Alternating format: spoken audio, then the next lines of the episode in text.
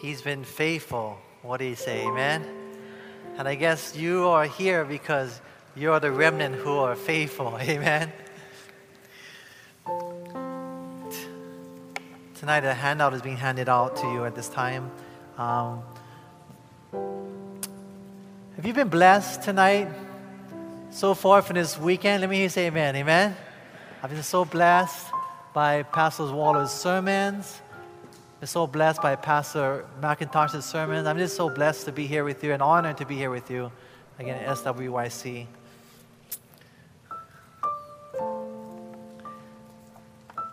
Well, this is the last presentation, consecration service. And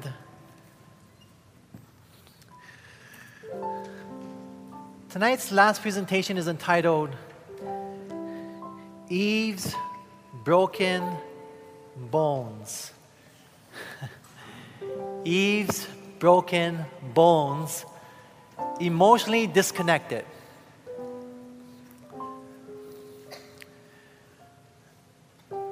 We're living in a time where we're getting more and more emotionally disconnected from one another. This unity in the nation, even in the political parties, opposite end of the aisle, fighting one another. But not only in the government, we've seen it also in our churches. But not only in our churches, we're seeing it also in our homes. But I'm going to focus on our emotional disconnection that's happening here in America. When I say emotional disconnection, I'm really talking about us being emotionally numb to the feelings of those around us. And with that, would you please bow your head with me as we pray? Father, please, Father, please speak through your people and may you grant freedom. This is my prayer in Jesus' name. Amen. Turn me to Genesis chapter 2, verse 22 in your Bible. Genesis chapter 2, verse 22 in your Bibles. Beloved, if there's ever a time when God's church needed unity, then that time is now. What do you say, huh? Amen? I was sitting in a pastor's meeting in my conference, and some representative from the general conference he was a vice president, came to visit us. And as he shared before his pastors, he stood before us, and this was 10 years ago, and he said, Our church is so fragmented. Our church is in such disunity. This is coming from the top now, the general conference, to us pastors 10 years ago. And he said, Mark my words. He said, We are, in, we are so fragmented as a church. He said, I don't even know what keeps it together. Of course, we know, right? the church will go through. What do you say? Amen? He said, it's so fragmented. He said, within 10 years, something's going to happen. But 10 years has come and gone. And you're seeing that things are not getting better in the church. In fact, you're seeing more fragmentation, you're seeing disunity. And that's why God allowed and impressed the leadership of SWYC to present the message of one oneness because we need that so much. What do you say? Amen? And I'm focusing on emotional disconnection because we are so emotionally disconnected. America, the Western culture of the United States of America, is ex- compared to even other cultures, ethnic cultures around the world, are extremely emotionally disconnected from one another. We are into individualism, Western individualism, where I'm apart separate from you. And so, I believe God has a message for us that we need to be connected. You know, we shouldn't follow the cultures of the world. What do you say, amen? And we shouldn't follow the culture and allow the culture of the world to come into the church of all things. If anything, we should follow the culture of the Word of God. What do you say, amen? So tonight we're going to study God's Word. I used to think that, okay, I, want, I like to give classes to my members. One of the classes I was thinking about offering was classes on how to have better relationship skills because I saw the disunity among the church members and I saw that they really don't know each other. And so I felt, okay, maybe they don't have good personal skills. And I saw they really don't know how to relate to people out in the world that great. Maybe I should have a class on how to have good personal skills. That should be the solution. And that's probably true, and that's part of it. But then something happened. I'm going to share this story. A couple years ago, we, I had a colporteur program that was running in my church. And this young lady came to my church to visit the colporteur program. She wanted to see how it was. So she joined the colporteur group for two days. And with, after the first day, all the colporteurs, well, most of them were saying, Pastor, I don't know we can handle this girl. I said, Really? She's really hard to work with. I mean, she's very stubborn, she's um, impatient, she's being rude to us and mean. And some of them were trying to be really nice to her. And so, I mean, she can't be that bad, you know? So I met her. I went up to her, I got talking to her, and I realized that they weren't exaggerating. I mean, she was one of a kind. and I was connecting with her and talking to her, and I said, Man, she's really hard. So I kind of like, okay, colporteurs, I, I see you guys later, okay? and I let my leader take over. So I, I left. I didn't see her again until the beginning of this year. And I was asked to speak in her church, actually. So I went to her church and I was speaking, and I preached again on healing healing from your past wounds. Again, I always call for an altar call and pray and anoint with oil. I didn't do that here because there were just too many people here. But I did that and she came forward. I was shocked to see her that she came forward. And so she came forward and I, I was talking to different people and praying, and finally she came up to me. And then she said to me, she said that she's been hurt so many times by other people. She's put up boundaries all around her so that she wouldn't be hurt anymore. And because of this, she put up boundaries all around her, she has no close friends. And I thought about it wait a minute, if I just deal with the symptom and give a class to her on how to have better relational skills, will that solve the root cause of the problem? Reasoning from cause to effect, right? It wouldn't solve the problem. You could give her all the classes, but the issue is not her personal skills. Maybe it was her personal skills, but even if you gave her a class, she doesn't want to have those personal skills because she has a wall she built up that she wants to protect her heart from being broken again. Is that clear? If that's clear, let me say amen. Amen? So we have to go back and we have to pray and ask God to break down that wall. Beloved, we need to have our walls broken down. What do you say? Amen? Forget this individualism, I'm apart, separate from you as a person. We need to be united. There was oneness in the church. John chapter 17, that we may be one. Why? That the world may know. In other words, the world's not going to know about Jesus Christ until there's oneness and unity within God's church. What do you say? Amen? And we can preach all we want. We can study the Bible all you want. You can talk all you want. You can do evangelism all you want. But until that unity, that oneness that God is asking for in His church comes into His church, nothing's really going to happen. And it's only going to happen to the, the character of God's love. You know, 1 Corinthians chapter 14, when they saw the, the disunity within the church and the chaos and speaking in tongues and it was just out of craziness, they said they're going to think you're crazy. And then it says, when they see the order in the church, the unity and the order, they're going to fall down with their faces to the ground, it says, remember? And they're going to confess that Jesus is Lord. Isn't that beautiful? So God is calling for oneness and unity within His church. And I want that. Let's look at the story. What was Eve made from? Look at the Bible says in Genesis 22, verse 22 to 24. The Bible says, And the rib which the Lord God had taken from man, made he a woman and brought her unto the man. So, what was Eve made from? Adam. From Adam's what? Rib, which was from his bones. I want you to think about that word, bones. Verse 23 says, And Adam said, This is now what? Bone of my what? Bones and flesh of my flesh. She shall be called woman because she was taken out of man. Therefore shall a man leave his father and his mother and shall cleave unto his wife, and they shall be what? One. The theme of our conference one flesh. So it was when Adam's rib was taken out of Adam, his bone was taken and given, and that was what created Eve. And because of that, he said, This is bone of my bones.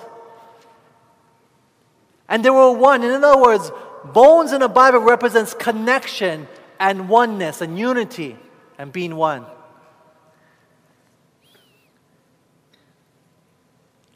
Now we know that when Adam and Eve sinned, they disconnected from each other. And when Adam was called to account for his sin, you know what he did? He blamed his wife. He became disconnected from his wife. It was at the, this point her bones were broken. There was this unity and dissension between them. You see, in fact, there may be even people today who are physically living together in the very same home, husband and wife, parents and children, and they're living together in the same home, but yet be emotionally far apart. You think that could happen? If there ever a time where people need to be emotionally connected with one another, if there's ever a time where God's church need to be connected with each other, not just go to a Sabbath and have a false facade and a false image and just say happy Sabbath, but actually a breaking down of the walls where one heart can beat in unison with one another and we can be transparent with one another. What do you say? Amen? You know, transparency is beautiful. You know why? It breaks down walls. Here's the thing about transparency when I become transparent, it breaks down walls because transparency awakens transparency. And people were willing to open up and talk to me because they know that I open up and talk to them first. And unless you're transparent, you have these walls you build up, this super self recreated that's different from the person that you live like at home. There will be no unity within a church. And God has called us to be united, but we must break down the walls and be transparent that God has called us. You know, when I preach and I share my story about my dad and the hurts and my life, I share my testimony. You know what that does? It holds me accountable. Because I can no longer pretend to be something I'm not. Because if I try to pretend something I'm not, you're like, hey, wait a minute, I know who you really are because I heard you preach this, what you said about your family and who you are and everything, right? So transparency breaks down the walls of being real with one another. And when we break down the walls, God can do miracles and power in our lives. The thing about it is, in America, we're so stuck on being and pretending to be something we're not. Revelation chapter 13 talks about that, right? The prophesied that people in the United States in the last days were look like a lamb. They have a super self, an image up there that they want to present before everyone. They look good like a Christian on the outside, but they have the heart of a dragon. So we're prophesied to be fakes in America today. Prophecy has proven and shown to us that we're to be fakes. And a lot of people today in God's church are fake today. We're following the fake culture of the world of prophecy of Revelation 13, and we're applying it to our lives. And we want to keep that super image in front. And we don't want to break it down until we're too broken, and then we open up. It's sad that people leave this conference and it's still going to be fake. Never healing. Rich and increased with goods, in need of no healing.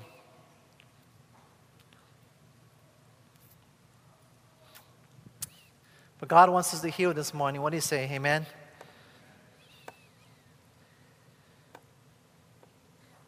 Now it was prophesied that not a bone in Jesus' body would be broken. Why was this prophesied? Turn to Ephesians chapter 5, verse 30. Ephesians chapter 5, verse 30 in your Bibles. Turn to Ephesians chapter 5, verse 30. Not a bone in Jesus' body would be broken, it was prophesied. Why was this prophesied? Notice what it says in verse 30 to 32. The Bible says, for we are members of his body, of his flesh, and of his, what is that word? Bones. Interesting, it says bones again in reference and parallel to Adam and Eve. For this cause shall a man leave his father and mother and shall be joined unto his wife, and they two shall be what? One flesh. Where did that sound familiar to? Genesis chapter 2 again. Direct parallel. Then it says here, this is a great mystery, but it's a mystery between what Adam and Eve and husband and wife becomes one. That's great. But that's not what I'm talking about. Paul said there's something even more important than the oneness of man and woman. He says here, this is a great mystery, but I speak concerning Christ and the what? Church. So really Paul is talking about here about Christ, the oneness and the unity. In other words, the same unity that Adam and Eve had, the same unity that was expected for a husband and wife is to have, is the same unity that God hungers and longs for Him to have with His church. What do you say, amen? And He hungers and longs for you and as a body of Christ to be in unity with one another and also with Him. Now, the Bible says that Christ is the second, what? Adam. So if, if Christ is the second Adam, then his church is the second what? Eve.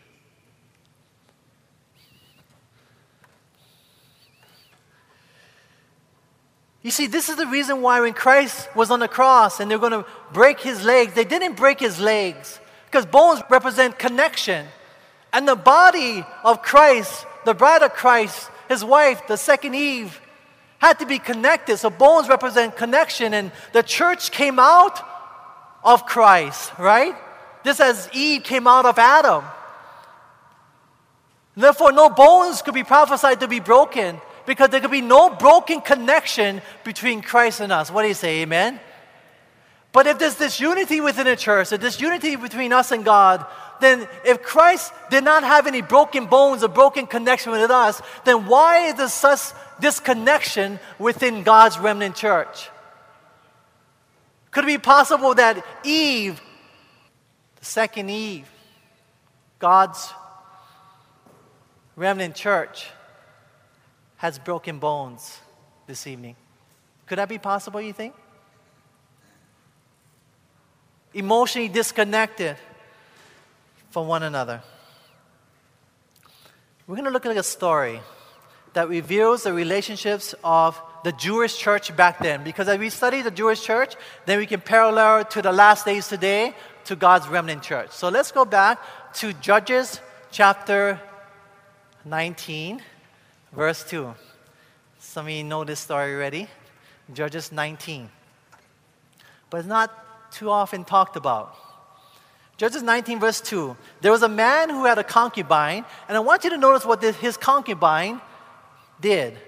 Judges 19, verse 2. The Bible says, And his concubine played the what? Whore against him and went away from him into her father's house to Bethlehem, Judah, and was there four whole months.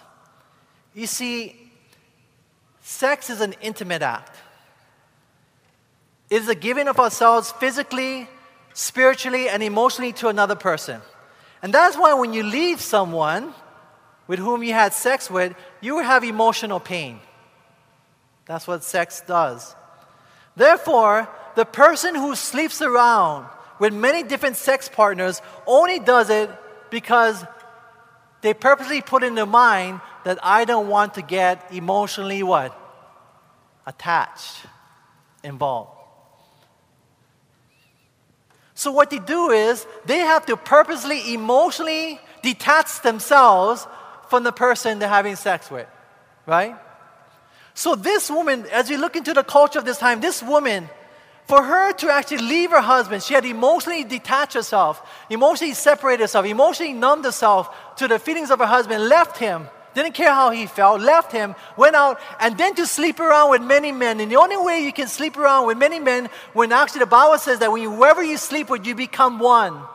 The only way you can do that is you sleep with one man one night, and you sleep with another man the next night, and then another man the next night. The only way you can do that you must become emotionally disconnected or emotionally numb to the feelings of those around you to your own heart.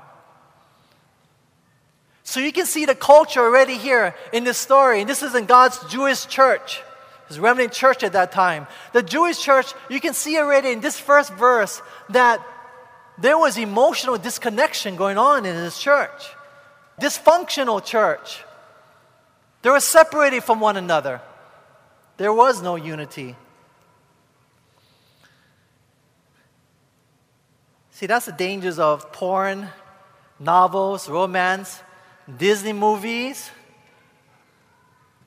and even Facebook. they emotionally detach us from the reality and the people who are near and closest to you and around you. True? You live in your own fantasy world.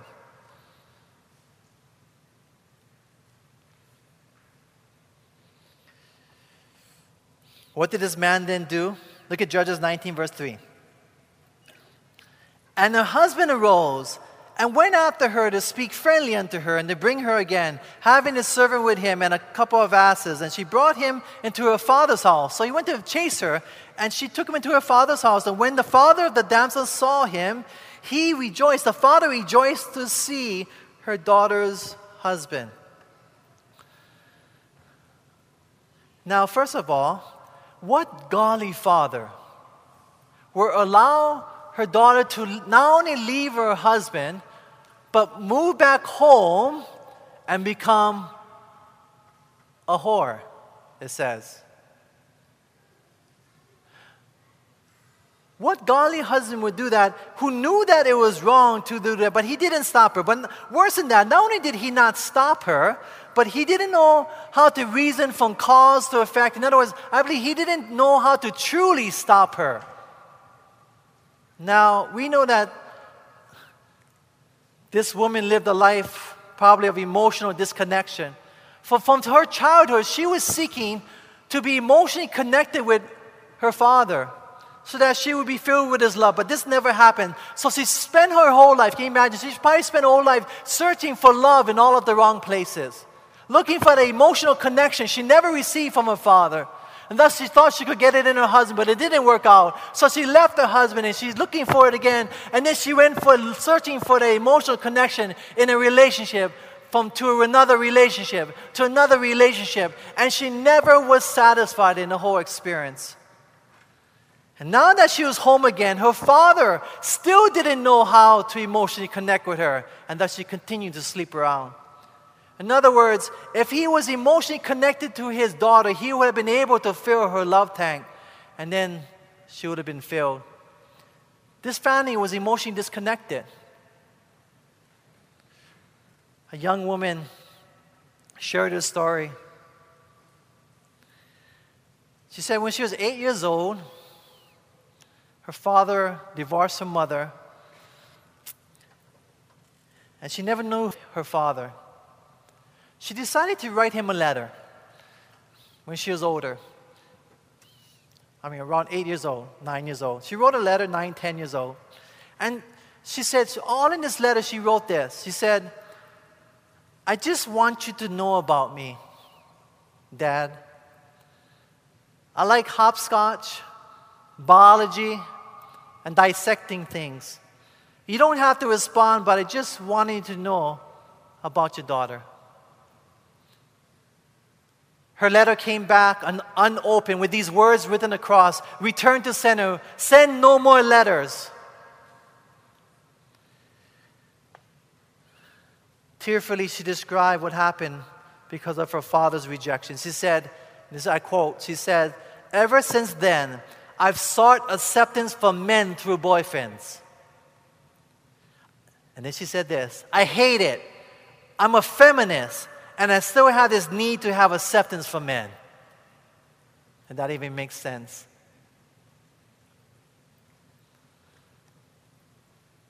But his family wasn't the only ones who were emotionally disconnected. Look at verse 7. What did the father in law do over and over again? The Bible says that when the man rose up to depart, his father in law urged him, therefore he lodged there again. You read his story? they were ready to leave, and then the, the father in law said, No, no, stay here. You know, in the, the Oriental culture of the time, if you were, had a visitor, you always plead for them to stay. But it was unusual that he pleaded over and over and over again. Actually, six times he pleaded and he kept changing his plans and changing his plans. In fact, it was actually because he had changed the plans so much times that you notice that later on he got so frustrated, the man with his wife, that he said, Nope, I'm going to go. I said, No, it's, it's late in the day, it's at night. He said, Nope, I'm still going to go. You know, this reveals that this man was longing to have the company of his son in law. He wanted them to at least spend a little bit time with them. He's longing for them to spend some quality time with them. But even though he pleaded with son in law, they still left at a late hour. And in fact, it was this late hour, leaving at such a bad hour, that began the chain reactions that we're going to see later in this story. Now, to have left at such a bad hour, this son in law must come to the point where he would just wanted to leave already. I mean, to leave at such a bad hour, you know it's a bad time for your family. He just wanted to leave and get out of there.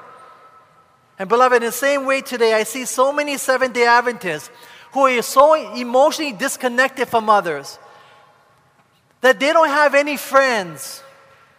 And just like this father, when you go and visit them, you want to leave even though it's a bad time, as they are emotionally draining to be around. No, God wants us to be people who are able to emotionally connect with one another. What do you say, huh? Amen? I was at a men's retreat and I was speaking and I called for appeal for healing at the men.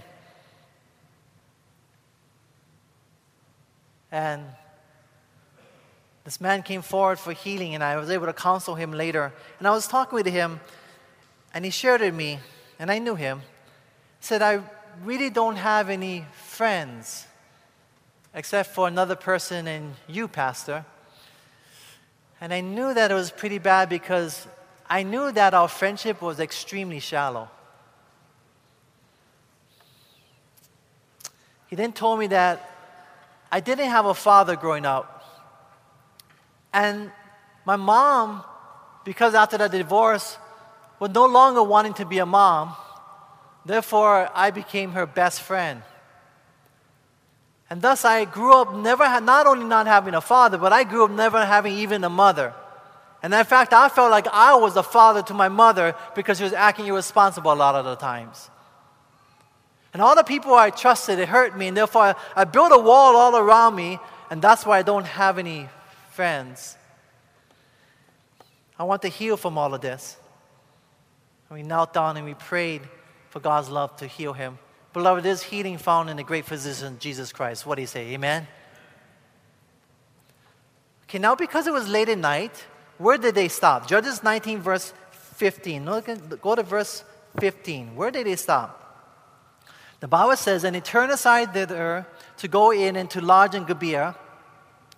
And when he went in, he sat him down in a street of the city, for there was no man that took them into his house to lodging. You see, they, went, they were going to go to a heathen city. But let's not go to the non Adventist town. Let's go to the Jewish town, the, one of the tribes of Israel's town. Let's go to the, one of God's people's town. We'll be more accepted. But when they went to this town where it was expected for them to be taken in, they went to the town and walked in. But in the culture of that time where they're supposed to be taken in, no one took them in. Emotionally disconnected, where they wouldn't even care about the guests, which was part of their culture at that time.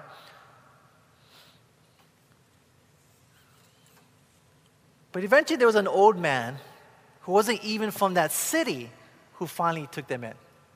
Then what happened next? Judges 19, verse 22 to 25. Notice the Bible says. The Bible says, Now as they were making their hearts merry, behold, the men of the city, certain sons of Belial, beset the house round about and beat at the door, and spake to the master of the house, the old man, saying, Bring forth the man that came into your house that we may know him. Or have sex with him. So they came and they surrounded the, the house and they wanted to have sex with the, the guests. And they said, Bring him out. We want to know him. We want to sleep with him. Now, this is part of the remnant church of those days. And the man, the master of the house, went out unto them and said unto them, Nay, my brethren, nay, I pray you, do not so wickedly. Don't do such a wicked thing, seeing that this man is coming to my house. Do not this folly. But notice what it says Behold, here is my daughter, a maiden, and this guest fellow man's concubine. Them I will bring out now and humble you them, have sex with them, and do with them what seemeth good unto you. But unto this man do not so a vile thing.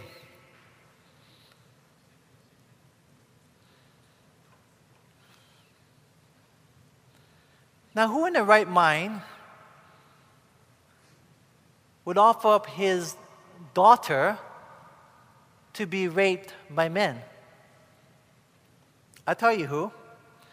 Only someone who's been emotionally numb to the feelings of his own daughter. True?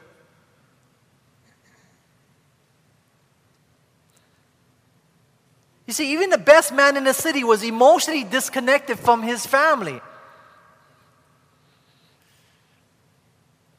Now, because that didn't work, the Bible says in verse 25, but the men would not hearken unto him. So the men took his concubine. The man brought out his concubine, brought her forth unto them, and they knew her. They had sex with her. They said, Here, take my concubine. And abused her all night until the morning. They raped her all night until the morning. And when the day began to spring, they let her go. Now, what man in his right mind will allow his wife to be raped by vile men? I'll tell you who. Only someone who is emotionally numb to the feelings of his own wife. So not only was this woman emotionally separated from her husband, but this man was emotionally separated from his wife and disconnected. This was the spiritual condition of God's church at this time. And beloved, this is the spiritual condition of God's remnant church at this time. Beloved, this is the spiritual condition of our church of disunity, of being emotionally disconnected.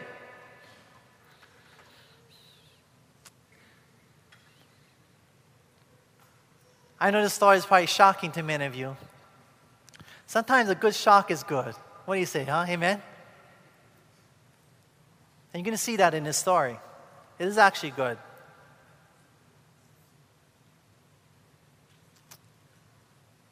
I think when we think everything is great, we do nothing. I can tell you, as one who works for the conference, that we are great at sweeping things under the carpet, sweeping things under the rug. We don't want anyone to know what's going on out there. We don't want anyone to go with our family and, and the problems. We don't want anyone to know what the problems are in the church. We don't want anyone to know all the sins and the evil. We hush hush everything. We keep everything quiet. I've served on the committees. i am on the Zeka committee for three terms. I know what's going on. Everything is hush hush and swept under in the church. But that's because everything's hush hush and swept under in the, in the home also. And we're not used to it. It shocks the senses hear of it. Today I was talking to a, a lady that came up to me and she said, Pastor, your sermon yesterday morning, it just shocked me. I was just shocked by what you were saying. Said, I went home that night and said, I was tossing and turning because your sermon had so shocked me. I, I couldn't sleep until 1 p.m. this morning. But you know, sometimes I think we need a shock because otherwise Nothing's going to change. Young girl in her 20s, we think nothing happens in our church, that everything's great, that God's remnant church is going great. But sometimes we need to see what's really going on. She came up for a appeal, this young lady, on heating, and she shared a story with me of how her father, her own father, had raped her cousin. And how it brought disunity within the family. And she asked, Could you please pray for, for my father? You please pray for my family. You please pray for my cousin's family and, and between each other. And then she said this, and please, could you please pray for the church? Because this man wasn't, my father was an elder in the church.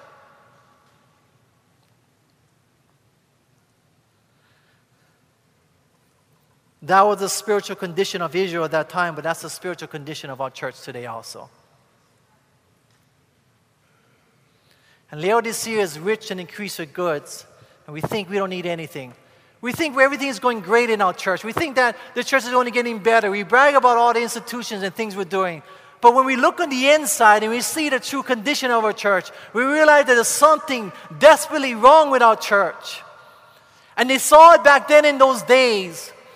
They saw the emotional disconnection with one another. They didn't care about the feelings of other people. They didn't care about abusing the victims. They didn't care about hurting each other in the Jewish church of that day. They didn't care about how each other felt. All they cared about was fulfilling what they wanted in the selfish desires of their heart. And beloved, the same is true today, sadly, in our church. What did the man find at the front door the next morning? Look at verse 27 and 28. The Bible says, And the Lord rose up in the morning and opened the doors of the house and went out to go his way. And behold, the woman, his concubine, was falling down at the door of the house, and the hands were upon the threshold. And he said unto her, Up, let us be going. But there was no answer. Then the man took her up upon an ass, and the man rose up and got him unto his place. See, not only did they raped her and abuse her all night, these vile men had ended up murdering his concubine in the Jewish church at that time. Now, how do people commit such violent crimes towards one another? You know, today you've seen such violent crimes. You're seeing such wickedness. You're seeing people pulling the guns out, shooting in the, in the theater. You see them shooting in the schools. You've seen a lot of people, and that's tragic enough and senseless enough. But what gets me is when you see them in the courtroom and there's absolutely no remorse for the abuse and pain they cause upon the victims and their family. True? We're seeing a time in history where there's actually no conscience for killing. And people are becoming emotionally disconnected from one another. America's coming to a point where it's not even safe. Right before I came here, there was that man jogging, right? Like from Australia, he's jogging. You remember that story? And they caught the kids who did it in a speeding cam. And they shot him. He ended up dying. And the policeman asked, Why did you shoot him? He said, We're just randomly shooting because we felt we like shooting and killing someone today. Emotionally numb. America's become emotionally numb to the feelings of those and all around us. The reason why they have no conscience because they have been emotionally detached themselves from others. For just like these vile men, they have emotionally detached themselves from the feelings of their victims and thus they have no feelings when they hurt their victims. Now, the reason why they become emotionally disconnected is because when they were raised up in their homes, they were emotionally disconnected from their parents.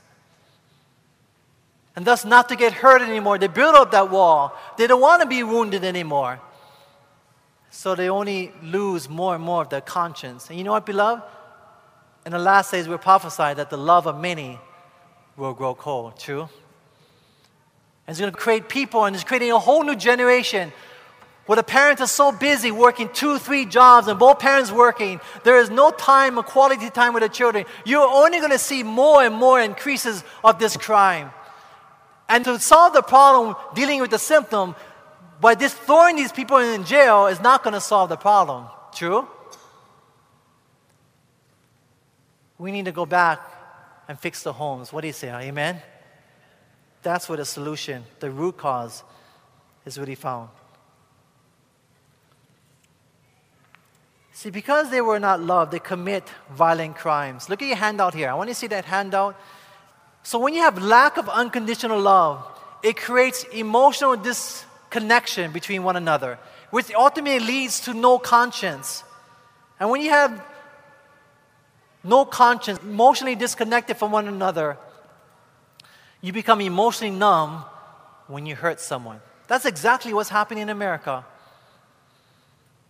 But, beloved, we don't have to wait to commit a violent crime before we realize that we're emotionally disconnected.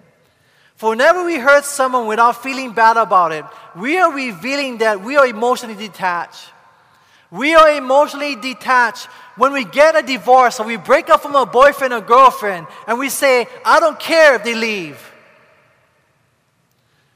We're emotionally numbed and detached when we don't want to hear another person's perspective of truth and then we say, I don't care what they think. We're emotionally detached when we get a disagreement with someone at work or disagreement with someone at church, and then we say he or she deserved it. We're emotionally numb to how the other people are feeling. We're emotionally detached to how our fellow church members and how they're feeling and what we say to them. We have become a nation of emotionally numb people.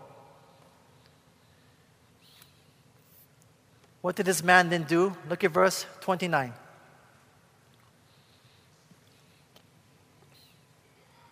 The Bible says, so he got home, and when he was coming to his house, he took a knife and laid hold on his concubine and divided her together with her what? Bones. There it is again. Bones.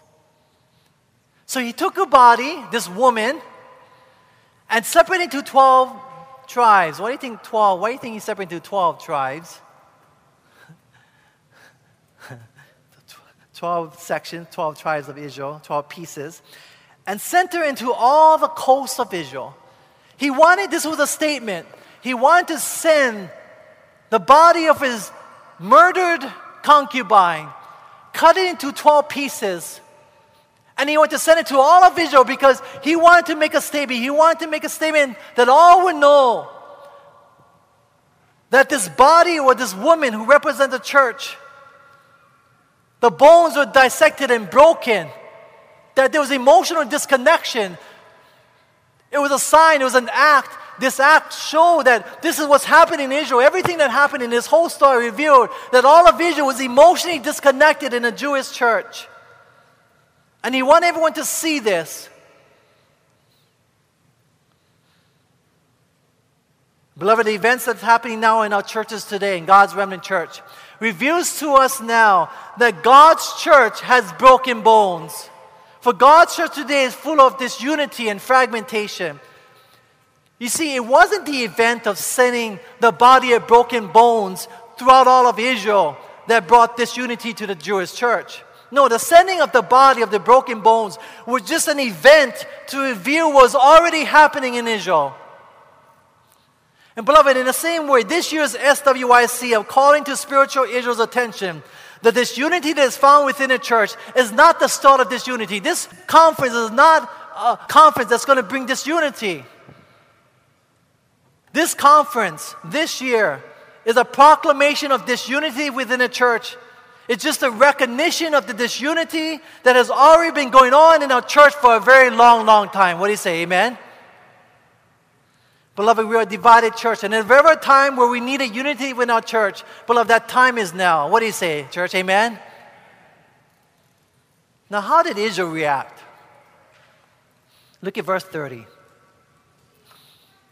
And it was so that all that Saul had said, there was no such deed done nor seen from the day that the children of Israel came up out of the land of Egypt until this day. We have never seen anything like this. This is crazy. How can they be so emotionally disconnected from one another? How can they be so emotionally numb to the feelings of hurting one another? They don't even care about one another. How could they ever come to this condition of God's remnant church at this time? And then they said, What we need to do consider of it. Let's, we need to consider what happened. We need to reflect and contemplate what's going on in our church.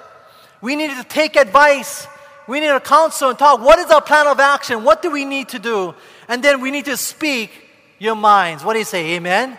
We need to speak out of what's going on in our church and the disunity that's happening within. We must do that, and we know that Israel gathered together and they came and they destroyed that wicked city. They did something about it, beloved. What do you say? Amen? You know, God allowed this situation. Many people have asked me, why in the world did God put this story in the Bible? Right? How many ever wondered that question? Let me see your hand. Why in the world did God put this story in the Bible? Why? It was a call for them to wake up. For tragic times calls for drastic actions. What do you say? Amen? And they were called to action. And God was saying, Israel, my beloved people, it's time to wake up.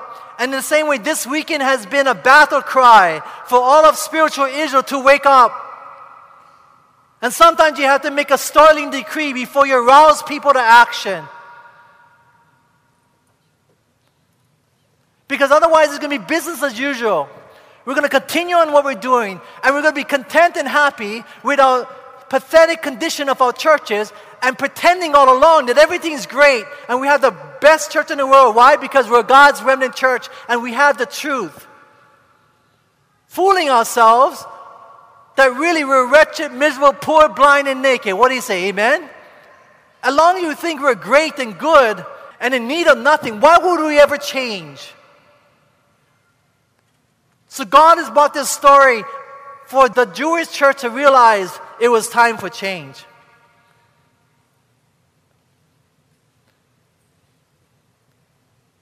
The more emotionally disconnected America becomes, the more intense the National Sunday Law will become. Why? Because the more emotionally disconnected America becomes, and there's more people with no conscience, there's the more violent crimes that's going to happen.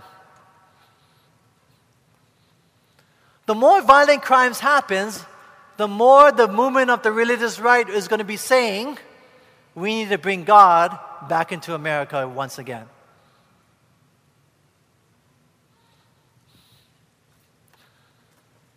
The more they say we need to bring God back into America again, the more they're going to want to legislate morality on the outside. And the more they want to legislate morality on the outside, the more easier it's going to be to push the national Sunday law in the last days. And that's where we're at, at people. Here in the last days. But, beloved, you cannot legislate morality on the outside.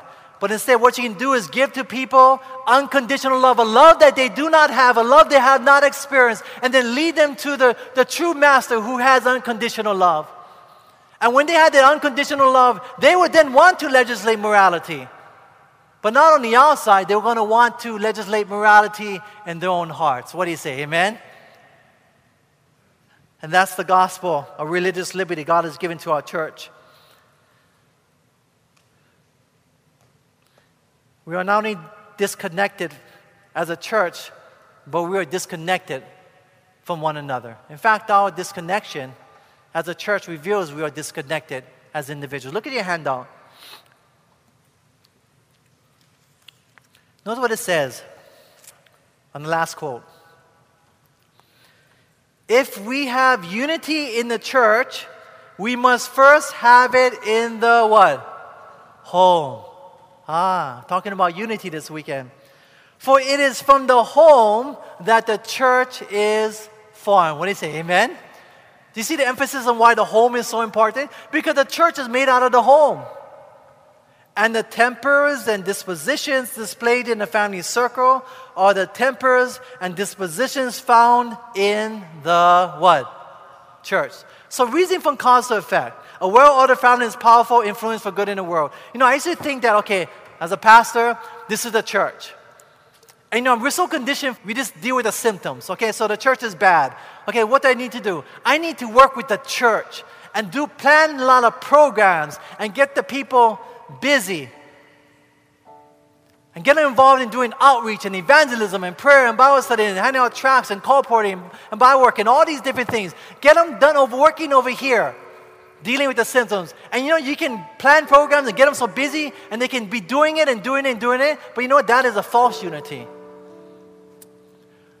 That's a symptom. You need to go trace from cause to effect and go back to the root cause over here, which inspiration says is found in the what? Oh.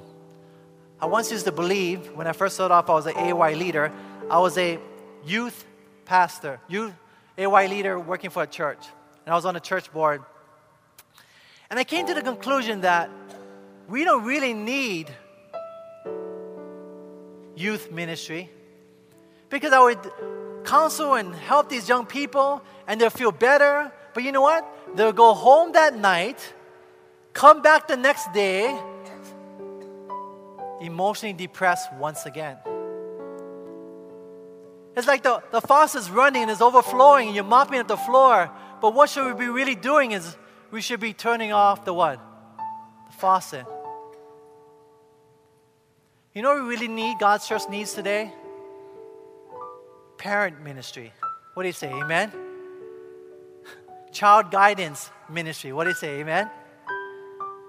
That is the root cause solution to God's church. I had shared with you yesterday a time in my ministry where I was so busy. I had no time for my wife or my daughter. I shared with you I to come, leave in the morning when my daughter was sleeping, come home when she was sleeping. And that's bad enough. But you know what the worst part of it all?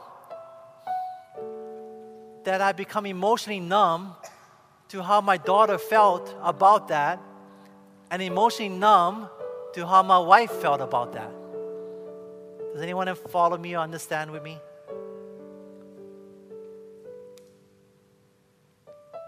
There was a wake up call like, wait a minute, I need to focus on my family. My family is first priority. If the church is made out of the, the home, then I need to have a good home. For an elder who can't take care of his own home, how can he take care of the house of God, the Bible says, right? So I must take care of my home, must focus upon that's the true ministry. That's my first priority. That's my first ministry. Take care of the home. And if everyone would take care of the homes, then the church will take care of itself. What do you say? Amen?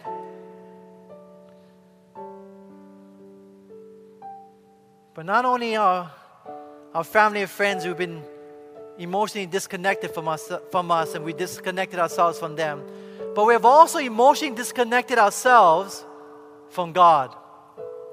We're emotionally numb ourselves to His feelings. So much so that we don't feel any remorse whenever we sin. The Bible says that uh, whenever we sin, we crucify afresh and put to open shame Jesus Christ on the cross again. In other words, every time we sin, we hurt the heart of God. But now that we're emotionally disconnected from one another, we've come to the point that whenever we sin, we could even, we don't even care we hurt the heart of God. There is no conscience in hurting the heart of God. We're emotionally numb to hurting the heart of God. And that's what exactly what the important what sin really is.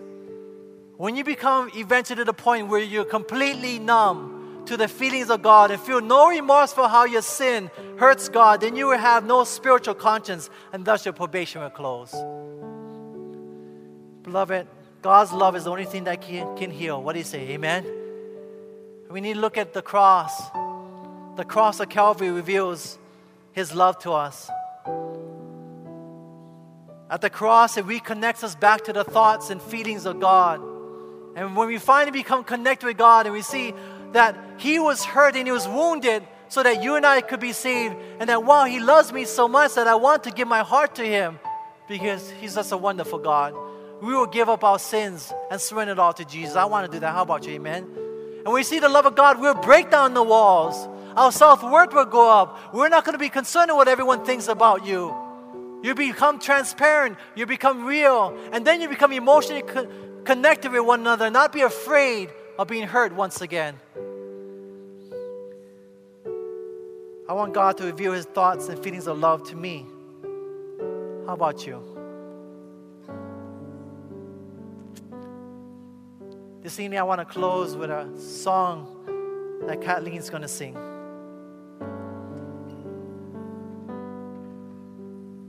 Drastic actions calls for drastic measures.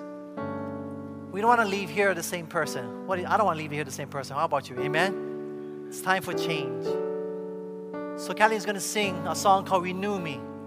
Renew me and change my heart. Make me new and prepare me for what's ahead as we go out. We become agents for change. So I'm going to make an appeal.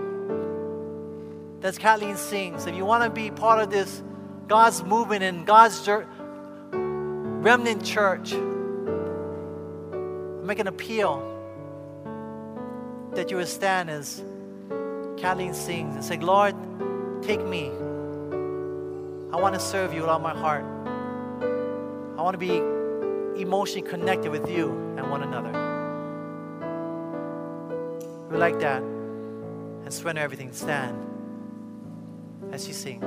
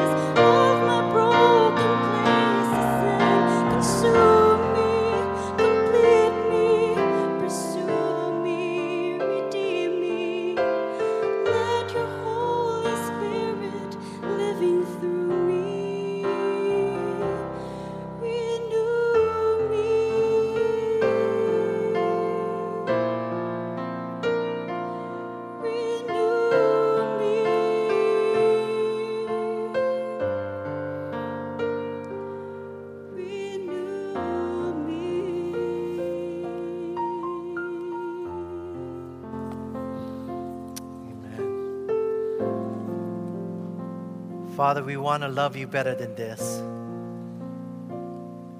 We want to love you better than what we've been giving.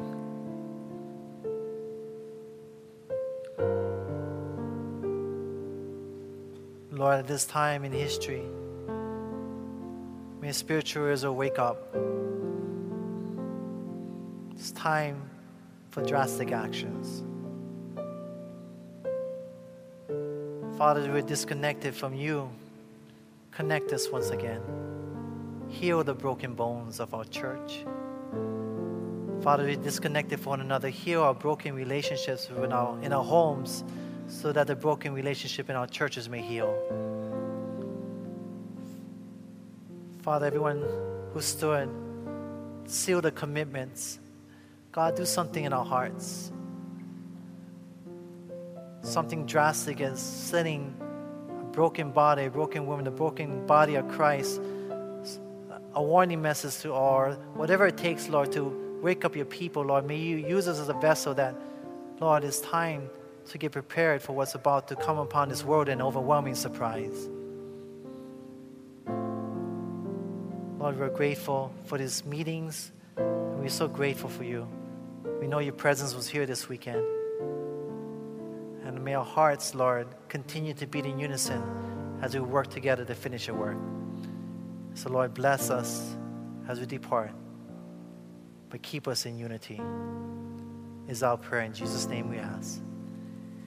Amen.